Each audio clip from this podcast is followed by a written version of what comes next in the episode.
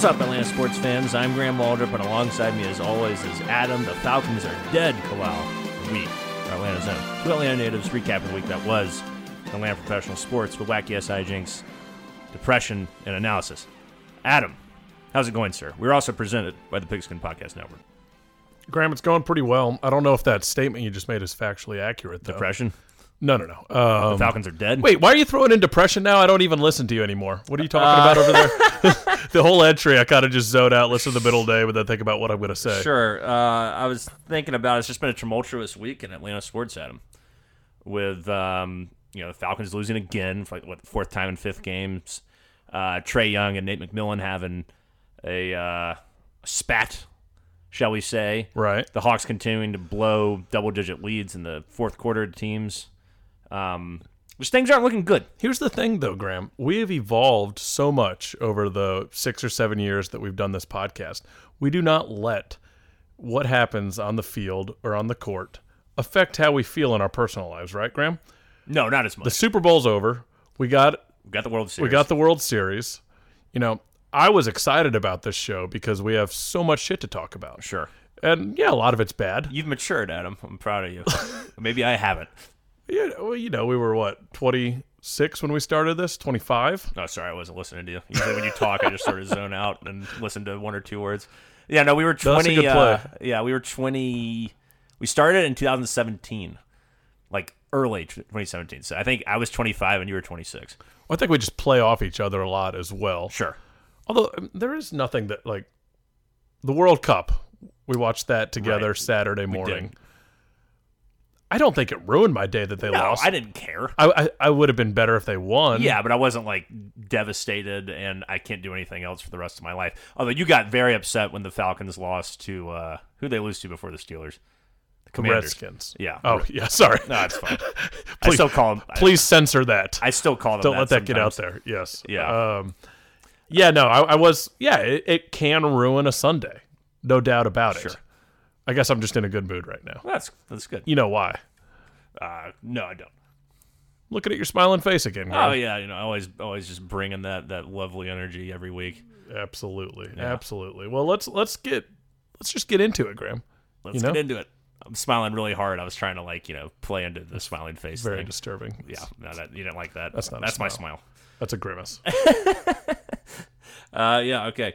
So let's talk about the Falcons losing another game, uh, another close game, another one score game. I think it's like their fifth or sixth they've lost this year. Uh, one score games, 1916 to Pittsburgh in Atlanta. Although many times it felt like a Steelers home game with the amount of Steelers fans in the crowd. Bo, I mean, I I heard from you know our source in the stadium, Mike Bell, ATL, from 92.9 The Game. Sure. the most dedicated, possibly like just Atlanta professional sports fan that's out there. Definitely Falcons. You know, I, I don't know how much of that is just for his job. I was thinking about that last night. I saw that he was at the Hawks game as well.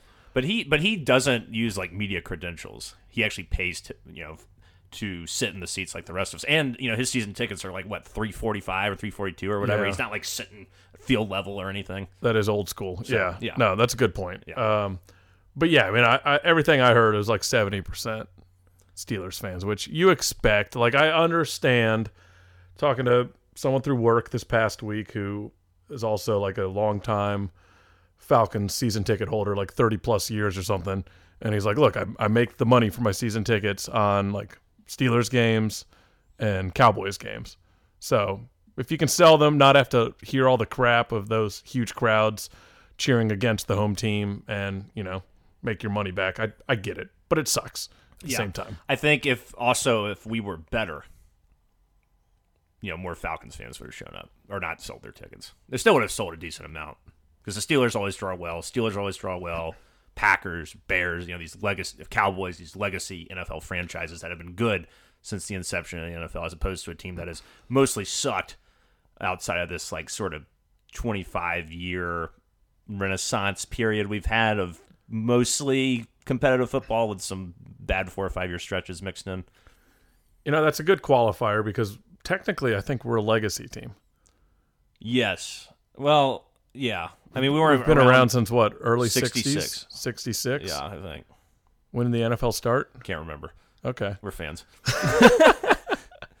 that's helpful. But around the sixties, right? Well, the there was an AFL, Or NFL Super Bowl. There, there, there was football before that, right? So you you still had like you know the Indianapolis Colts were playing, or excuse me, Baltimore Colts were playing in the 40s, and I assume the Packers were too. But like first Super Bowl, you know, when we went to Super Super Bowl against the Broncos, it was Super Bowl 33. So that was uh, what 98, 99 season. So yeah, the NFL itself, I think, has been around since the 60s or the early 70s. I would say 60s, and then there was a there's another league before that, and then they merged together AFL and NFL that created the new NFL, sort of like how First Union and Wachovia combined to create Wachovia back in the day. Very similar circumstances. Um, so, long story short, is yes, we've been around for a while, but we haven't been around as long as those other teams, even though they were in a different league before the NFL Sure. or sure. whatever. You know what I'm trying to I, say? I understand. We're, we're there with you, Graham. Yeah. We're there. Like we'll bring on um, history correspondent Jeff Day Delore in the once we get to the real depression part of the year, like January. January, when all we got to talk about is the Hawks and nothing else, That's not looking and, good right and now. the Braves and the Braves still not signing any major free agents yeah. in January. That's we'll we'll, we'll get uh, history correspondent Jeff on to do a more proper, you know, history of the NFL Yeah, that sounds good. than that was. Mm-hmm. You know, I, I just don't trust you. No, a very scattershot. I do know there was a merger, and I do know he went to Super Bowl 33. Those are the two things I am 100% facts. clear on. But anyways, back back to the present day. So we lost again, Graham. Yes, We've lost four out of our last five games. correct. And you know, eventually you get to the point where to stay in a division race, you got to win a couple games. Like I understand our division sucks, but you know, four out of five and all all four of those are winnable is just it's frustrating. Yeah, and these these past two games have been particularly brutal in terms of the way you've lost. Um, I mean, this game was full of chicanery um, in the in the fourth quarter. You had um, you know, the Cordarrelle Patterson touchdown, you know, reneged based off of uh, holding, which is hit or miss. You had PI on uh, Drake London in the end zone that wasn't called. Yeah, that one really like slipped under the radar. Like this this would have put us up by one Yeah, and just they didn't even think about throwing a flag and it was it was pretty blatant. Absolutely. The guy was all over him. He couldn't make a play, and it was actually like a decently thrown ball by Mariota, which is a sh- uh, shock. Um, you had the fumble that wasn't, where the Steelers fumbled the ball. It was such a blatant football move. Those are the three things: is like He caught catch, mm. possession, and then ran like three steps. make a football move. Yeah. he clearly turned and like, and it was called a fumble on the field. yeah, I, there's how is it incontrovertible video evidence that it wasn't a fumble? Can someone explain that to me other than Gene Steratore trying to stick up for his fucking referee buddies? You know what? I'm I'm starting to think. You know, I'm half joking here, but somewhat legitimate. The NFL might be a little rigged, Graham, because you know how this, is, you know what they're trying to rig here. What Steelers getting going? No, because we, we've had a number of like, just like bullshit calls against us this year. Yeah. You know Grady Jarrett. Oh, they're coming after Grady for. No, no, no, no, Oh. no. But I'm just like, you know, Grady, the Grady Jarrett sack Oh, right. called, Right. and who was that on? Tom, Tom Brady. And who does the NFL want in the playoffs? Tom Brady. in his probable last year. Definitely Tom Brady. Right. Do they want the Falcons who can't sell out their stadium? Only 30% of a stadium is their fans. Do they want them in the playoffs when getting like eight wins and uh, Tom Brady just like, you know, bowing out in terrible form? No. They want Tom Brady to like get a little hype for that first game before they get actually just like absolutely stomped on. Sure. Uh, maybe you should call Oliver Stone um, and try to make a film about this. This sounds like conspiracy theories. Big conspiracy theorist guy. JFK. I don't know if you've seen that. Born on the Fourth of July. I haven't seen them, but I've heard of Oliver Stone. Yeah, no, he's a big time like, especially like real world events. Like he's all into the conspiracy theories. Yeah. He's made documentaries about it too. I think I've heard him on a podcast once or twice. Yeah, he's. uh You're sounding a lot like Oliver Stone right now. And you could be right. Is that not He reasonable? right. No, I mean, I mean, I Fifteen percent chance. I can understand that, and I don't think any other quarterback in the league gets that call, the Grady Jarrett rough quote unquote roughing the passer call, other than Tom Brady. It's insane. and does Tom Brady get that call that we did not get in the end zone? That No. to Drake London? Right, and does Tom Brady get p- penalized for kicking Grady Jarrett? No, No, he, he, he gets fined afterwards like twelve hundred dollars, yeah. which is like a you know penny for you or Twelve me hundred? or something like I don't know. That can't be accurate. it had to be more than that. Maybe it was twelve thousand. Twelve thousand, maybe. But Yeah. like, what is that to Tom Brady? it's.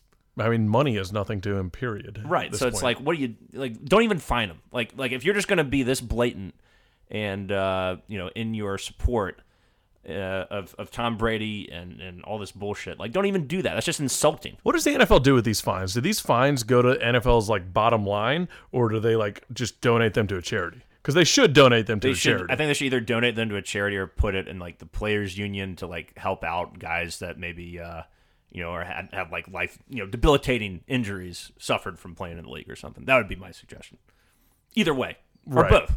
or to like just Take a percentage and put it in both, you know employees at the NFL or that. low on the totem pole. Yeah, like- here's your Christmas bonus: Tom Brady kick Grady Jarrett. Right, like uh, you know the, the the people serving you liquor drinks on the 300 yard or the 100 yard bar, the Mercedes Benz. Well, they're contractors, Graham. They don't work for the NFL. Oh, okay. So Like you know the little guys that carry the big shield around, uh, like the big bubble on the sideline for like NFL films and shit like that. yeah, the sound dude. The sound dude, yeah, Yeah, yeah, I mean that's an option. yeah. Or that poor uh, sideline guy that holds like the chains that got absolutely decked in one of the Falcons games. I can't remember who that was. That'd be a fun job, though. It would be that guy got absolutely hammered. I don't know how you get that job, but that'd be like a, a good little side gig. That would be fun. Well, he probably only makes like fifty bucks a game or something like Sure. that. Just gets decked. yeah, I'm sure he signs a waiver. right. It's like if you get hit, No like, insurance. You can't sue Yeah. the NFL. Yeah. Yeah.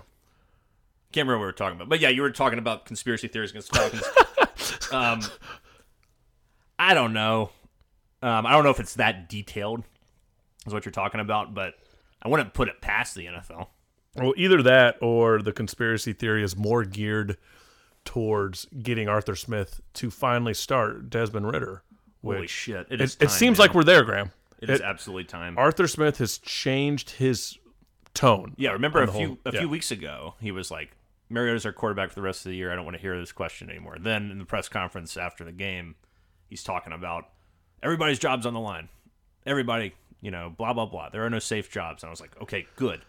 when you could see it during the game, there was a throw in the third or fourth quarter. I, feel like it was the fourth, pretty late, like uh, one of the more important drives where we obviously didn't score. And Drake London's wide open on the sideline. And it was just another uncatchable throw. The stat that we've heard Mariota is the worst at in the NFL. Eh, like uh, only like seventy percent of his throws are deemed catchable, and and this one was like three or four feet over a jumping Drake London, who's like what was he like six five, six six, Yeah. And he couldn't get it. And Arthur Smith is right there on the sideline, Yeah. and you can just see him like put his head down and just like shake it, and it's like it seemed like that's the moment he's like, dude, like we can't do this anymore because Right. like just execute these pretty basic throws. Well, here's my question. and we, we win one or two of these games that we've lost. Well, here's my question to Arthur. Why keep calling these deep? I've been saying this for weeks. Why keep doing this when you when it's been proven he can't do it? it was a 10 yard out. Oh, there's that. But I'm talking about there's a deeper, there's a deep ball that he threw to London that would have been a touchdown had it been a competent quarterback. I mean, you got you got to take those shots. Like that that one you're talking thing is about in the you're game. just not going to hit him. He's hit. I mean, you saw him you, you saw him hit one earlier in the game to London that went for like 40 yards as yeah, well. but it's just like it's too inconsistent. Oh yeah, that's why that's like why is he in the game? Like you can't you can't That too. you can't not take any deep shots in the NFL. I agree, but I'm just saying like if this is who you're rolling with, like I'm I'm mad about the you know balanced attack here. 24 attempts for Mariota, 28 rushing attempts for uh, the third best rushing team in Yeah. the, the National Football The League. first half we were not running it at all, and I don't understand that. at- Makes no Like I think we had like 20 rushing yards in the first half, and then they start doing it in the second half, and it's there. Yeah, you got CDP with 1160, averaging five and a half. Tyler Allgeier 10 and 52, averaging a little over five yards. Um, I don't understand. I really don't understand why we aren't just those guys should be getting. If you're if Mario's your quarterback, they should each be getting like 20 carries a game at this point with how bad he is. Yeah, it's it's like they just went away from the game plan in the first half and then realized, oh shit, we're really good at that. Let's start doing it again, and then it hits. Yeah. And little Huntley, Caleb Huntley, that man, every time he touches the ball, he's like he's like Antone Smith from like what that was like six or seven years ago. Mm-hmm. It's like I don't think he's like that great of a running back, probably. Like he's not a workhorse, But to have a third stringer that you can just like throw in there and he's going to battle and get you 12, 13 yards. Yeah, and he more than held his own when CDP was out. Yeah. So, um, What the hell happened to Damien Williams, by the way? not used in this game. Well, I mean, do you even remember Damien Williams? He was our free agent Oh, signing. I was thinking of Avery Williams. Sorry. No, no. Damien Williams, like he was supposed to be our number two running back. He had like three touches in the in week one. Gets hurt. We, Nothing. we haven't heard from him. He, he might be dead at this Not, point. not that we need him. No, but it's But- just yeah, it's funny. We haven't heard anything. Hell, I forgot he existed. There was certainly a episode that we did back in August where I'm like, I'm real excited to see what Damien Williams is gonna do. Could be like he could be our feature back with Cordarrelle, uh, you know, out wide, and of course the Cordarrelle playing wide receiver hasn't happened either. No, uh, Cordarrelle gets no, not even a target in this game. Uh, defensively, bad tackling that that played to uh, Freiermuth that went for 57 yards. 57 yards It maybe should have been an eight yard game. Yeah, it was hit after like eight yards. Yeah. Might have gotten the first uh, first down on it. Yeah, but it's like that. That's just crazy. There's bad tackling on Najee Harris. Bad, you know, the defense just did not look good in this. I mean, well, I'll say this: the defense didn't look great at tackling, but when the defense absolutely has to do something, they did it, and they still. I mean, we've lost like four or five games this year. I mean, I mean, I'm I'm making this up. I think we've lost at least three games with uh, with holding a, a, an opposing team to under 21 points. That should not be possible. Yeah, well, I think I think it's like four games in a row the offense has failed to score twenty. Yeah, and then there's that too. Yeah, So it's just. defense is they're doing okay. Yeah, they're doing okay. They're not great, but they they keep you in the game. There's a, the reason why the Falcons are in it every game every week is because the defense is competent enough to do things when they absolutely have to. And having AJ Terrell back has also been uh, fantastic overall. So I think you know looking at where the Falcons are now after Monday Night Football, where the the Bucks came back and beat the Saints and scored like I don't know. Uh, they were down 16-3 with five minutes left and came back and won. It was it was incredibly frustrating. So they scored like thir- 14 points in like five minutes. So l- let me ask you. I, I didn't watch this game. Yeah. I know you mentioned you watched the end of it. Did you find yourself cheering for the Bucks or the Saints? Because I was oh, definitely the Saints. Really, I was conflicted. Well, because like if the Bucks win, your playoff chances are over. Now that the Bucks won, we, we I think can, we still have like a five percent chance. yeah, but it's like if if they had lost, Tampa Bay is five and seven, and we're five and eight, so we're just you know still hanging with them. Now they're six and six, and even though it's only two games, we only have like what four games left. yeah. We don't have a lot of time, so it's like Uh, They have five, so I mean, and they're probably going to lose their next two. They could, but it's it's just like you. The Falcons easily could have won this division. They easily could have won this division, and and we should not expect anything from them because they aren't great. But they've been in every game, and it's just been, man, it's just been so frustrating to watch this team just sort of implode, but still play hard and come close, and they just can't finish the job. I feel like I've slowly transitioned. Like, yes, I would still like to make the playoffs. That would be cool. But I've also kind of transitioned to the if the Saints had won, then we might not see Ridder next week or after the bye. Yeah, Which I really want to see Ridder at this point. Like I said, I, I was done after the Carolina game, that Thursday night game. That's when I was officially done with Mariota. But you know, I'm also I'm starting to think about draft picks a little bit. Oh yeah, you have. Although, to. granted, we lost, so we're, we're, we still get bumped up a little bit. But Yeah, no, it's you have like to. we're The- top ten now. No, the season in terms of being competitive, I feel like like competitive in a sense that you are contending for a playoff spot is over. Just about. You're on you're on the precipice of, of ruin and things aren't working. So why not see what you have in Ridder at this point? I'd, I'd like you to. got to. I like where we're at. We're not eliminated, but I think we're gonna see Ridder. Like all signs are pointing to Right, Ridder. where you can still be, you know, competitive, I guess, um, in that respect. And Smith Smith said that we will know by next Monday. His Right. next press conference is on Monday. Bye week this week. Yes, we will know. Um, I think you have nothing to lose. What do you have to lose at this point? And and the offensive line is decent enough in pass protection where I don't think his confidence is going to be ruined. Well, I think that that's the other kicker is that over the last like three weeks in pass protection, like this past week, we were the number three overall offensive line in pass protection. They have taken incredible strides over the last few weeks. So I think Really that this year. yeah. So I think that because that was one of the big concerns with putting Ridder out there is Yeah. you don't want him just getting demolished. That was my biggest concern. and I don't think you're going to see that at this point. No, and you have a great running game that can take the pressure off him. Yeah, and it's like Mariota. I mean, dude, the the guy's throwing for 160 yards. We didn't even mention that. Of course, the game ended. We had it. Granted, we were at like the two yard line. Steelers had a sick punt that uh, put us there with like 40 seconds left. But then it's like all these games are ending with Mariota interceptions. It's like when he needs to do something, he's not getting it done. He's, He's throwing a the guy. pick. I went to the bathroom real quick. I was like, oh, let's see, you know, see what he does with these 40 seconds. I come back, Steelers win. it's like, uh, Yeah, yeah. No, it's it's time, and there's really no excuse not to make the change. There's really no excuse not to make the change at this point. I would be, I have because like let's think about the Steelers. All right, let's think about the Steelers and what they've done with Kenny Pickett. They benched Trubisky about three or four games in the year when they realized, okay, this team's not going to be very good. Let's just see what the rookie's got. Granted, they drafted him in the first round this year, so expectations are a little higher. But at this point, Pickett has turned himself into a solid quarterback. He's still making mistakes, but he's learning on the field. He's got a potential. He's, he's got a future probably in the league. Who knows? He's still a very unfinished product. But you, if you've watched Steelers games at all this year, the difference between him now versus like five or six weeks ago is huge.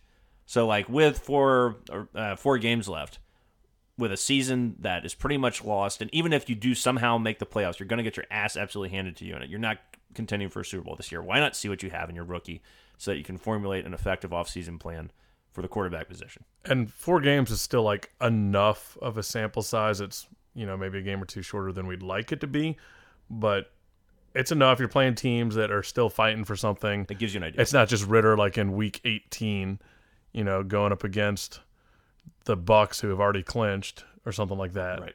Um, so yeah, it's it's got to be done. It'll be very disappointing, and you know I can't justify not doing it. Yeah. Last five weeks, the Falcons have scored 17.6 points per game, 26th worst in the league. Yeah, not good. Yeah, that says all you need to know, really. Let's make a move. Yeah. Um, yeah, so bye week this week, and that's pretty much the, the the Falcons report. Unless you have anything else you want to go into, I mean, I think we sort of covered the bases here. Yeah, that does it for me. All right, we'll take a break. Talk some. Uh, we'll talk some NL East, actually after the after the break, and and uh, break down some moves that other teams are doing while the Braves are stagnant so far in free agency. DraftKings Sportsbook, an official sports betting partner of the NFL, is my go-to when betting on the NFL this holiday season. Right now, new customers can bet just five dollars on any NFL team to win their game and get one hundred and fifty dollars in free bets if they do. Check this out. Right now, everyone can earn up to a 100% boost with DraftKings stepped up same game parlays. Go to DraftKings Sportsbook app, place a same game same game parlay bet, and combine multiple bets like which team will win, player props, points totals, and more. The more legs you add, the bigger the boost, the bigger your shot to win big. So, let's get to our picks this week, everyone. Uh, went one and one last week. Let's try to go two and zero. So the one bet I'm really liking is uh, San Francisco against Tampa Bay. Tampa Bay travels to San Francisco. San Fran's defense has been pretty darn good all year. They are probably going to have a backup quarterback, but Tampa Bay's getting three and a half points. They haven't looked good. They barely beat a horrible Saints team at home on Monday night. Um, I expect San Fran to cover the spread and win this game to take San Fran over Tampa Bay, even though Tampa Bay gets three and a half.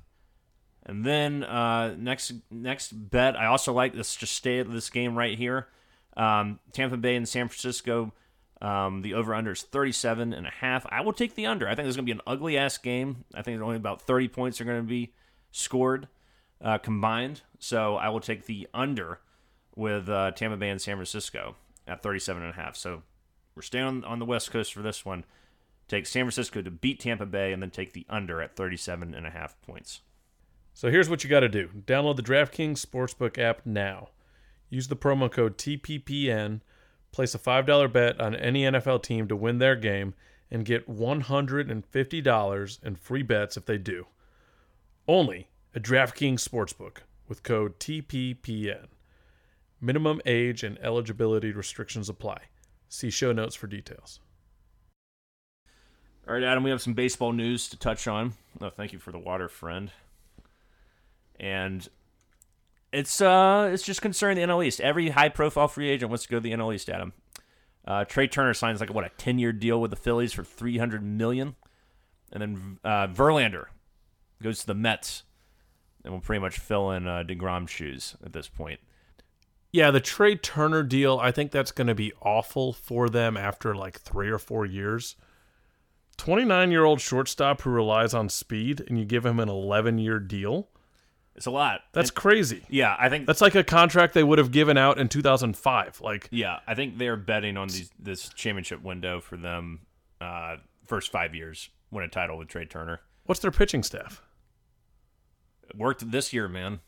I don't think it really matters. Like uh, to them right now, they got Nola, um, the corpse of Noah Syndergaard, Ranger Suarez is all right, And Wheeler. and Wheeler. I mean, Nola, Wheeler, Suarez is a solid three, especially but especially like a top two. Like that's a that's a good way to. Uh, it's a solid foundation to build your pitching It- staff upon. Yeah, it's it's fine. I, I I hate Trea Turner. He's always been a Braves killer, especially with the Nationals. And the Dodgers. and it sucks that he's back in the division. But you know, I guess if the Phillies don't care about having an awful deal long term, although I probably said the same thing about Bryce Harper when they gave him ten years, three hundred, and now that looks like a bargain. Yeah. So who knows? Who knows? But yeah, that sucks. Uh, Scherzer, wait, no. So Scherzer is now with the. He's out west now, right? No, he uh, he's with the Rangers. I thought Scherzer stayed with the Mets. No, No, Degrom went to the Rangers. Scherzer's Correct. still with. You're the right. Mets. Okay. Yeah. So DeGrom gone, Verlander in. Verlander seems like the more hittable pitcher. especially in the playoffs.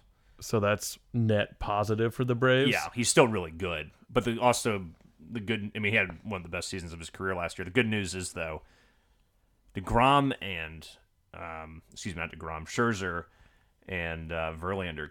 I just don't expect them to keep performing at such a high level forever. I know these deals are short as well; they're like two year deals, but eventually age is going to catch up with those guys. I'm I'm not as concerned with that move, honestly.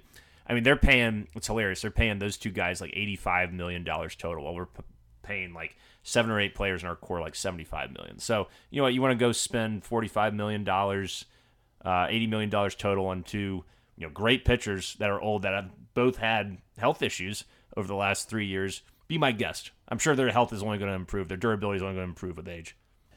Yeah, and these two teams are they're both kind of building similarly. It's like for whatever reason they think they have a window right now and they want to go for it. But I, f- I feel like long term it's not it's not going to work. I mean, I guess the Verlander deal, two years, eighty million dollars. That's crazy. It's insane. That's just absolutely crazy. Like, I mean, I don't know. I, I still don't. I don't believe in the Mets.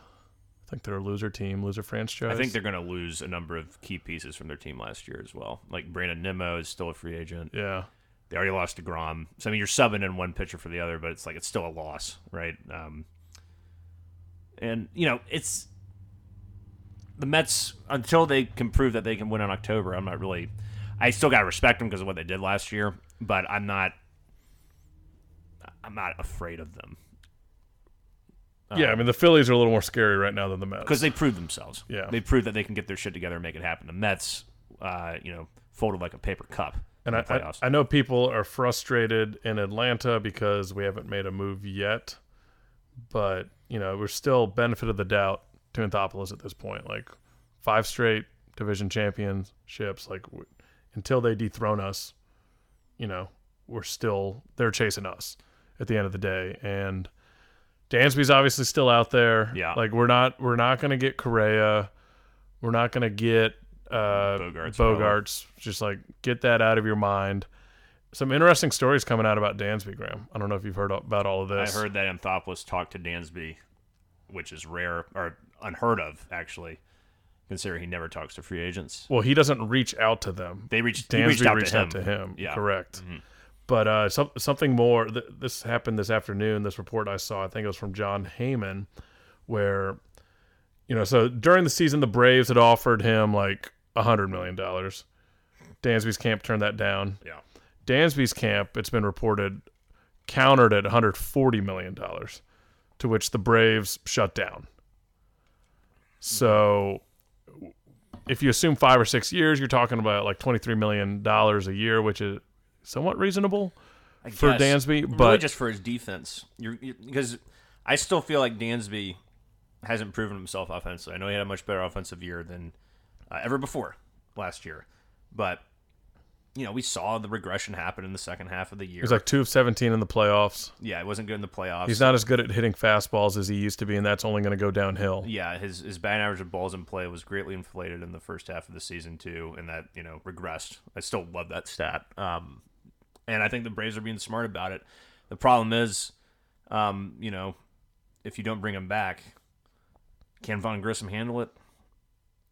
I don't know. I think what you're assuming, and you got you got to look at it this way, is if Anthopoulos is saying no to bringing Dansby back at a somewhat reasonable number for what the market currently is, you got to think that he either has an end to greatly improve left field Please God, or make a trade for a shortstop.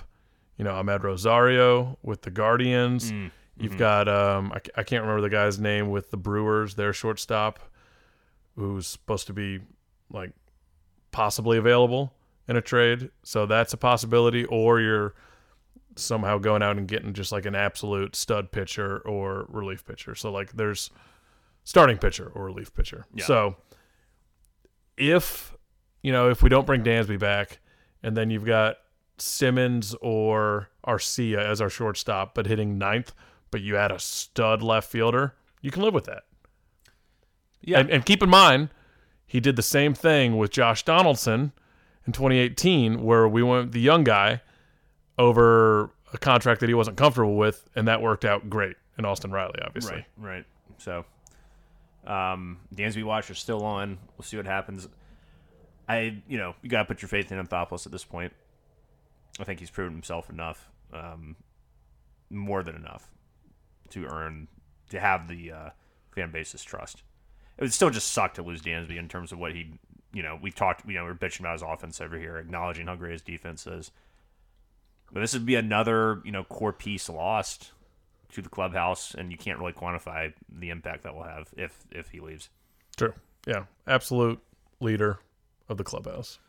But Yeah, and I wouldn't be upset if they brought him back either. I mean, I I really like Dansby a lot as a player. I mean, he, I think he is the best defensive shortstop in baseball, and with the shift being uh, eliminated next year for some stupid ass reason, um, having you know the shortstop position was always a premium defensively, but it'll even be more so now that you can't take advantage of advanced analytics. Yep. It is winter meetings right now, Graham. Mm-hmm. It used to be when all the moves happened. Hot stove, hot stove. Hot stove. But, you know, I feel like this is going to stretch out for a while. This certainly feels like Freddie Yeah, all over again. if you put a gun to my head right now, I'd say he's gone. I think someone will overpay overpay for him. Someone like Chicago. yeah, there's there's rumors of the Cubs signing both him and Bogaerts. So, yeah, if anyone's going to overpay, like, we're not going to overpay. If he really wants to stay in Atlanta, he'll be here. It's just like for, with Freddie. But if he just wants to get the biggest paycheck, see you later. Yeah. So we'll find out and uh, keep our uh, eyes on any news that, that pops up. And obviously, when it breaks, we'll we'll talk about it. Either be upset, happy, somewhere in between. Uh, all right, Adam. Let's talk Hawks. This team is uh, falling apart. I feel like more so than ever um, this year.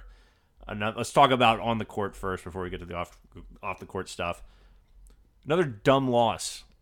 Another blown double digit point lead in the in the fourth quarter, losing to a rebuilding team in Oklahoma City who do have good pieces, but um, it was another frustrating game. And but there's also like plenty of times in the first three quarters where I was like, all right, they're putting it together. Things are happening. Um, and then just the fourth quarter, the offense stagnates, defense breaks down. Everyone's kind of looking around, not knowing what to do.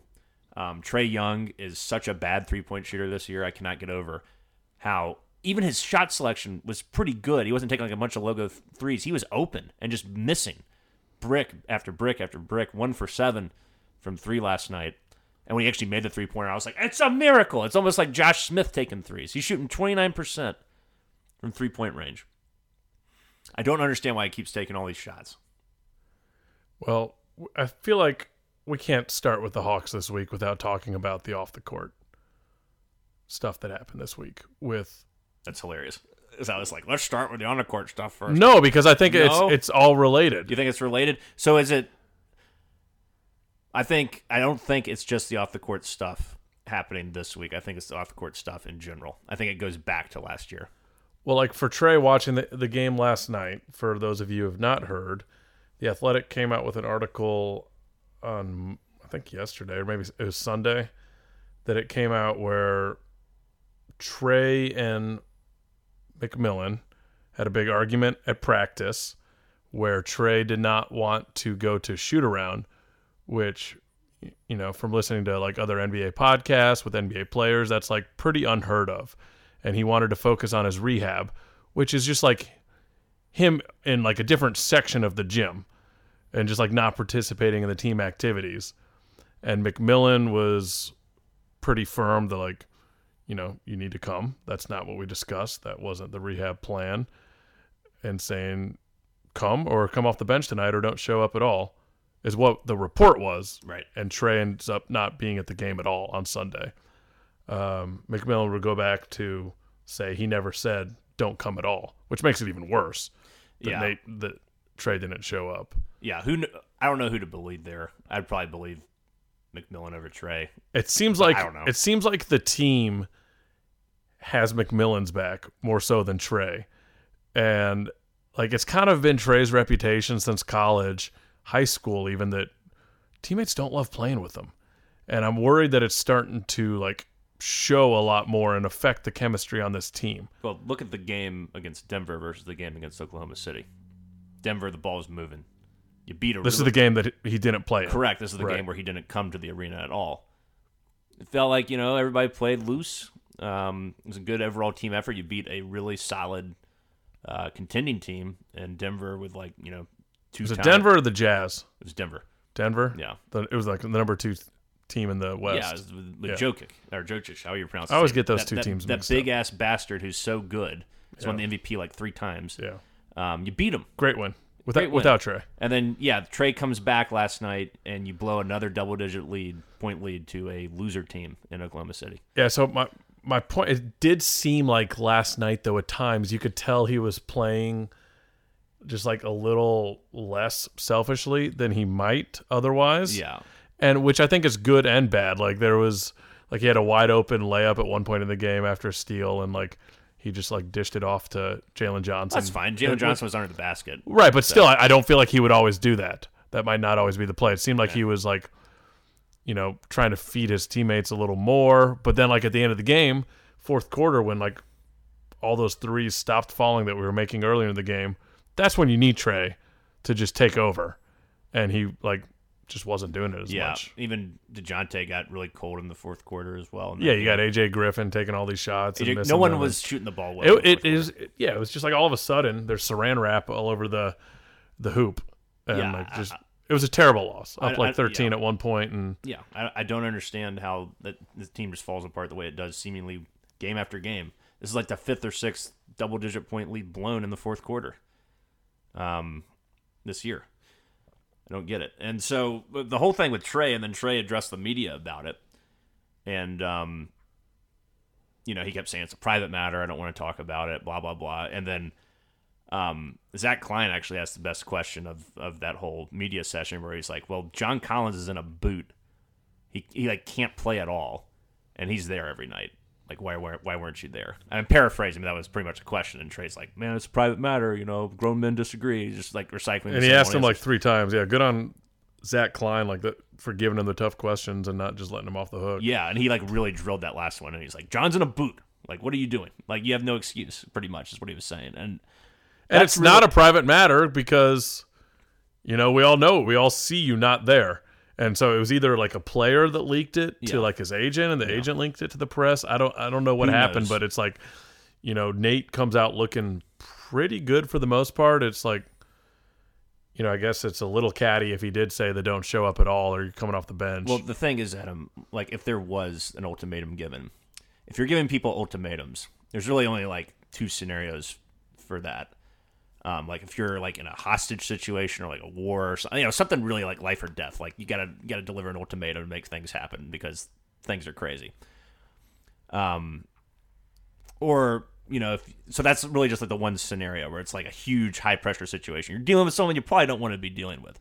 The other time when you deliver an ultimatum, when you're in a you know relationship or or business or sports or whatever, if you're doing that, then that's a really bad sign. That tells me we're at a breaking point if we're giving each other ultimatums. Yeah, something know? something's not right. Yeah, And you know, I think there's a lot of concerns that Trae has like just too much sway in the organization, like That's the to NBA. where Yeah, that's true, but like he shouldn't if the rest of the team supports McMillan and likes playing for him, like you shouldn't have one player that can just go get him fired I, or something I, like I that. I agree. It's it's kind of like the whole um, Arthur Blank, Mike Vick situation, where like you know Arthur Blank's pushing around Mike Vick in very public places in a wheelchair after he tore his ACL. It's like what kind of message does that send to the rest of the players that you're dog shit?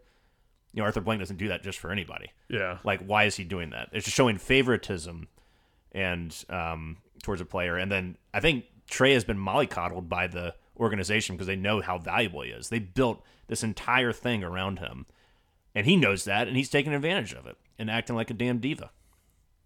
Yeah, it, it seems like we're gonna blow this. It's like just a matter of time before either Trae's openly asking for t- trades or I don't know. It I, I hope they can figure it out, but it just seems like the the a lot of people are kind of gravitating towards Dejounte a lot more now Yeah. as well. You know, I mean, Dejounte was even talking about the Denver after the Denver game. He's like, we played really well together. Like the words he was using were really interesting. He was like, you know, there's a togetherness tonight. You know, we really, we were really had each other's backs. I'm paraphrasing, but it just it seemed almost under. I don't know if this was his intention. I'm just just my opinion, but it seemed a little bit of uh, some undercurrent, some shade being thrown at Trae indirectly. And, and there were times in last night's game as well, the loss to the Thunder, where the ball was moving great. Like things Yeah. looked really solid. Yeah, like- but at the end of the day, if shots aren't falling, they're not falling. Like it wasn't necessarily the scheme. Um, but it, it's, it's not Nick McMillan's fault when Trae's missing like five wide open three pointers or that number 27. I can't remember his name, but holy Christ. oh Veet, He missed like, Gretzky? every three pointer he took last night. He took like six or seven. poor Veet. Yeah, he's normal. I mean, he's. I mean, we've got a lot of injuries right now as well. That's Yeah. the thing. Like DeAndre's out, John Collins is out. Jarrett Culver looked like he never touched a basketball in that one play last night where he had like a wide open 10 foot shot and then decided to drive into the paint and then the Thunder drew an offensive foul on him. I was like, man, this just. I know, I know, we're down uh, Collins and we're down DeAndre, and we're dealing with turmoil. But there's just this like very specific things where it's like we can't make open shots and we just make some really bad decisions late in games. Yeah, it's it's not great when Veet Kretzky is getting that many minutes, but Yeah, I was like, who the hell is this guy? Uh, he's a second year player, Graham. Yeah. Uh, from Norway, I believe. Six seven point guard. Was with the Thunder last year. Ah, okay. Um, but you know, he's a developmental piece. Sure. Like he's not a guy like yeah you expect. Bogey looked pretty good last night. He made five three pointers. Yes, he did. He That was looked nice. very good in the first half as well, and he he also commented on like, you know, th- these is his first couple games playing since being hurt all year, and like he was commenting on how crazy it was, how open he was so often because of Trae and Dejounte being out there. Right. So that's That's hopefully a good sign.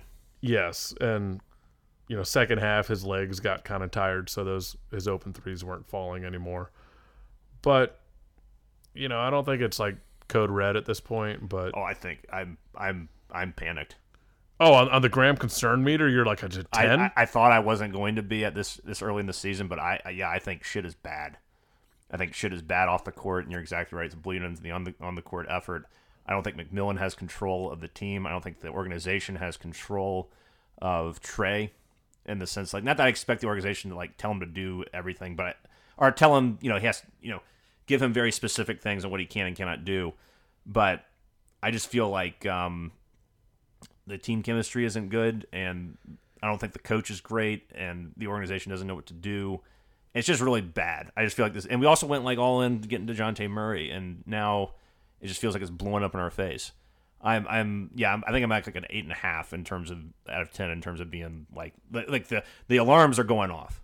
We've seen this too much. With the double digit blown leads and uh, double digit point leads being blown with, um, and now this off the court stuff continues to happen between McMillan and Trae, and now Trae has ever since that Miami Heat series, Trae has really turned into a diva to me.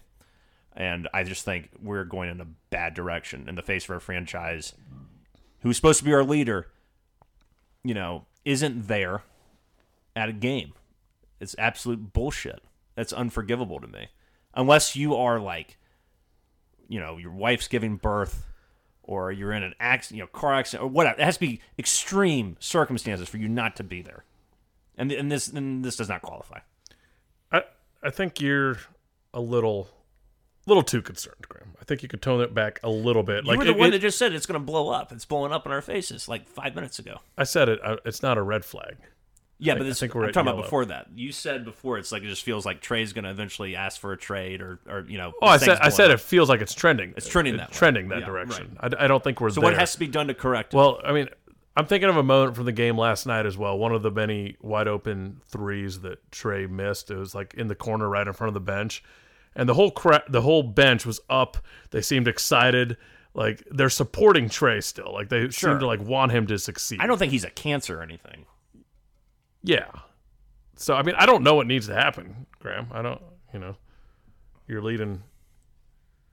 15 men trying to get a lot of different personalities in there. Everyone, It's very hard to do. yeah, I don't envy that job either. Shit. I mean, like there are plenty of times a much high, you know, lower stress situation for me where I've, you know, had to wrangle, you know, 10, 12 different personalities, and it's very hard to to do that. Um, it's not easy, and I can't imagine how hard it is on that that level to to do. Where you have to really, there is no sort of approach in today's modern era in any any aspect where you can just kind of be Captain Hard Ass, unless you want to like do it in the military. You kind of have to like tailor your approach to every player or employee or whatever, and make sure that you know you're putting them in a position to succeed. Yet it's like you have to balance instilling sort of the way to go about doing things, but also be sensitive to what they're doing and and understand their strengths and weaknesses more so than just a one size fits all approach. It just doesn't work.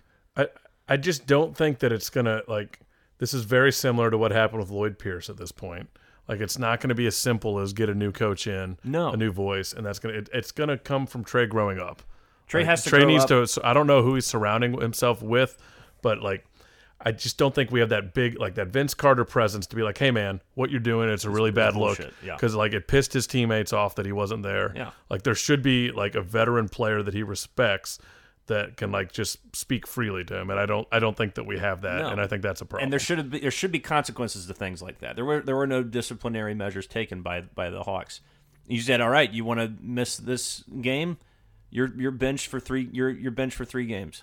Show reinforce bad behavior with with bad consequences. right. Like if you just brush under the rug, something like this is going to happen again. I guarantee fucking it. Maybe not the same exact thing, but something similar. You got to nip things in the bud, or else they're just going to keep happening. And the problem is the Hawks, like I said, mollycoddled Trae Young since day one. And you got to be able to, like I was saying earlier, you got to be able to balance like a player's individual tendencies with your organizational approach. But there has to be a middle ground. There has to be some understanding. It just doesn't feel like there's that understanding between Trae and the organization or McMillan. I don't think I've seen you this concerned about any Atlanta sports story since like Will Smith was closing games for the uh, World Championship Braves. Yeah, when he had like a five ERA in, in August of 2021. Yeah, And that Uh, one worked out, Graham. So maybe this one will too. Maybe, but everybody's different, and this has been this is um it, it's it's frustrating because I really you know we all love the Atlanta sports teams, but that run the Hawks went on in the uh, 2021 playoffs was so much fun. And it just seemed like there's such this this this incredibly bright future, and there still could be. But I'm starting to think that that was you know a flash in the pan, and we are heading backwards here.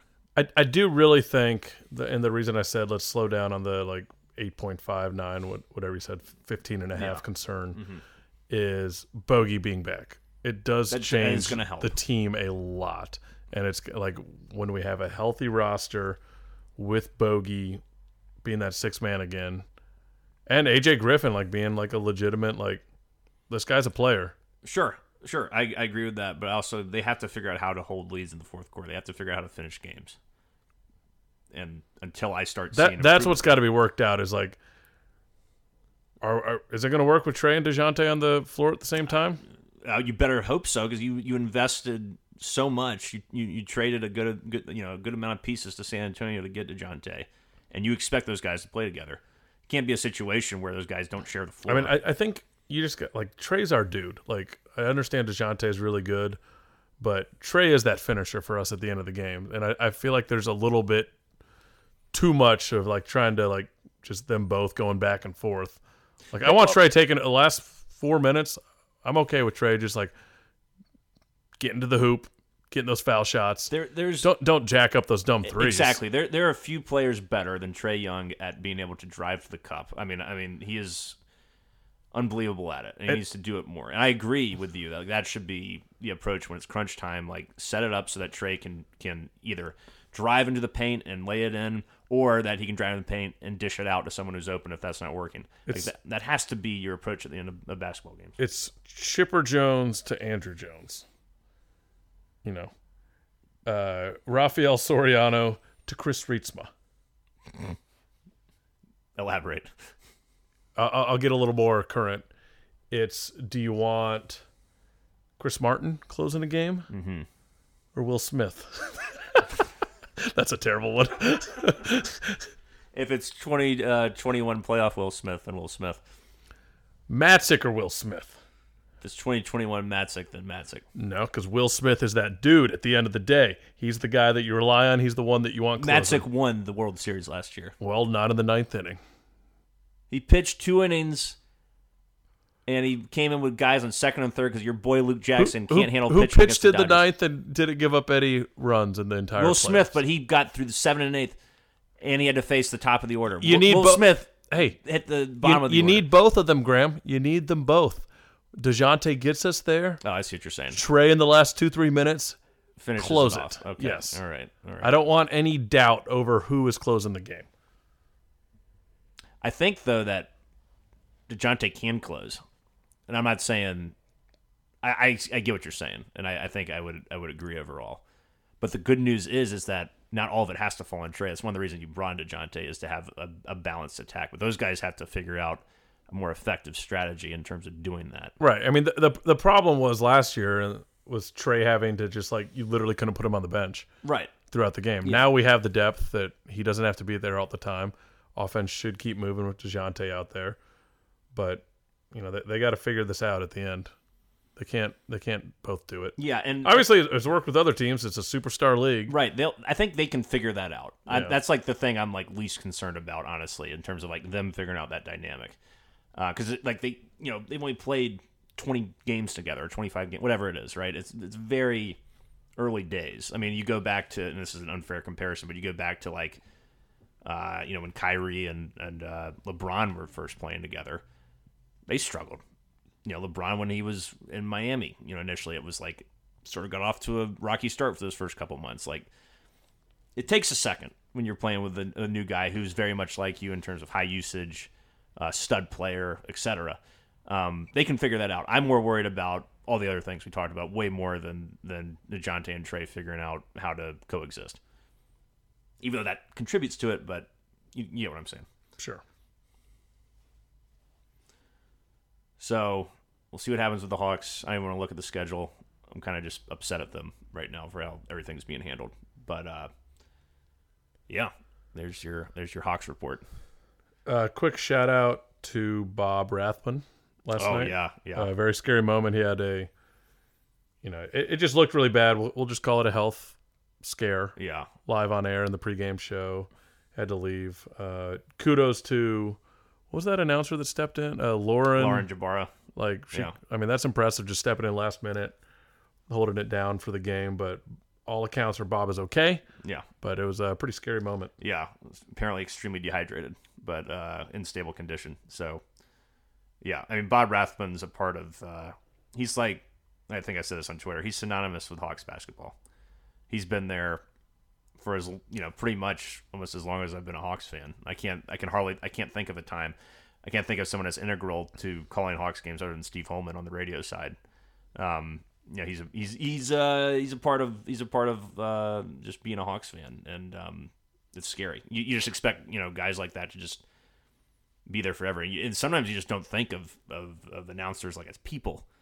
You know, you think of them as just the voice, and they just do their thing, and then they Chip go on. Caray just the guy you yell at. Right. Yeah, Chip Caray's the guy I yell at. Um, yeah, I guess the the comparison. thing you yell at, not not the person. Right. Yeah, I don't. I don't. Yeah, like he's like someone like I feel like is not a person, even though he is. I'm sure he's a perfectly fine guy, even though I can't stand the way he calls games. But it's just one of those things where it's like something like that happens, it just makes you go, "Oh Jesus!" You know, it's it's a scary thing, and I'm glad Bob's doing all right because um, love him as a commentator. So, yeah. Um, so here's to Bob Rathbun's uh, full and hopefully speedy recovery. Um, yeah. So hope you guys are doing well out there. We'll see you next week with hopefully uh, better show in terms of uh, optimism or joy or something as we get closer to the the holiday season. And uh, yeah, until then, rise up, chop on, unite and conquer, and remain true to Atlanta.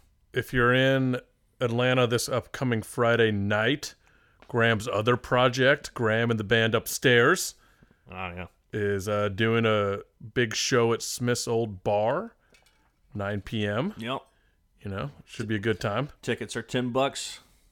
Talk Atlanta sports afterwards. Sure. But uh, yeah, hospitometer sip. I was trying to sip. Thanks for the shout out.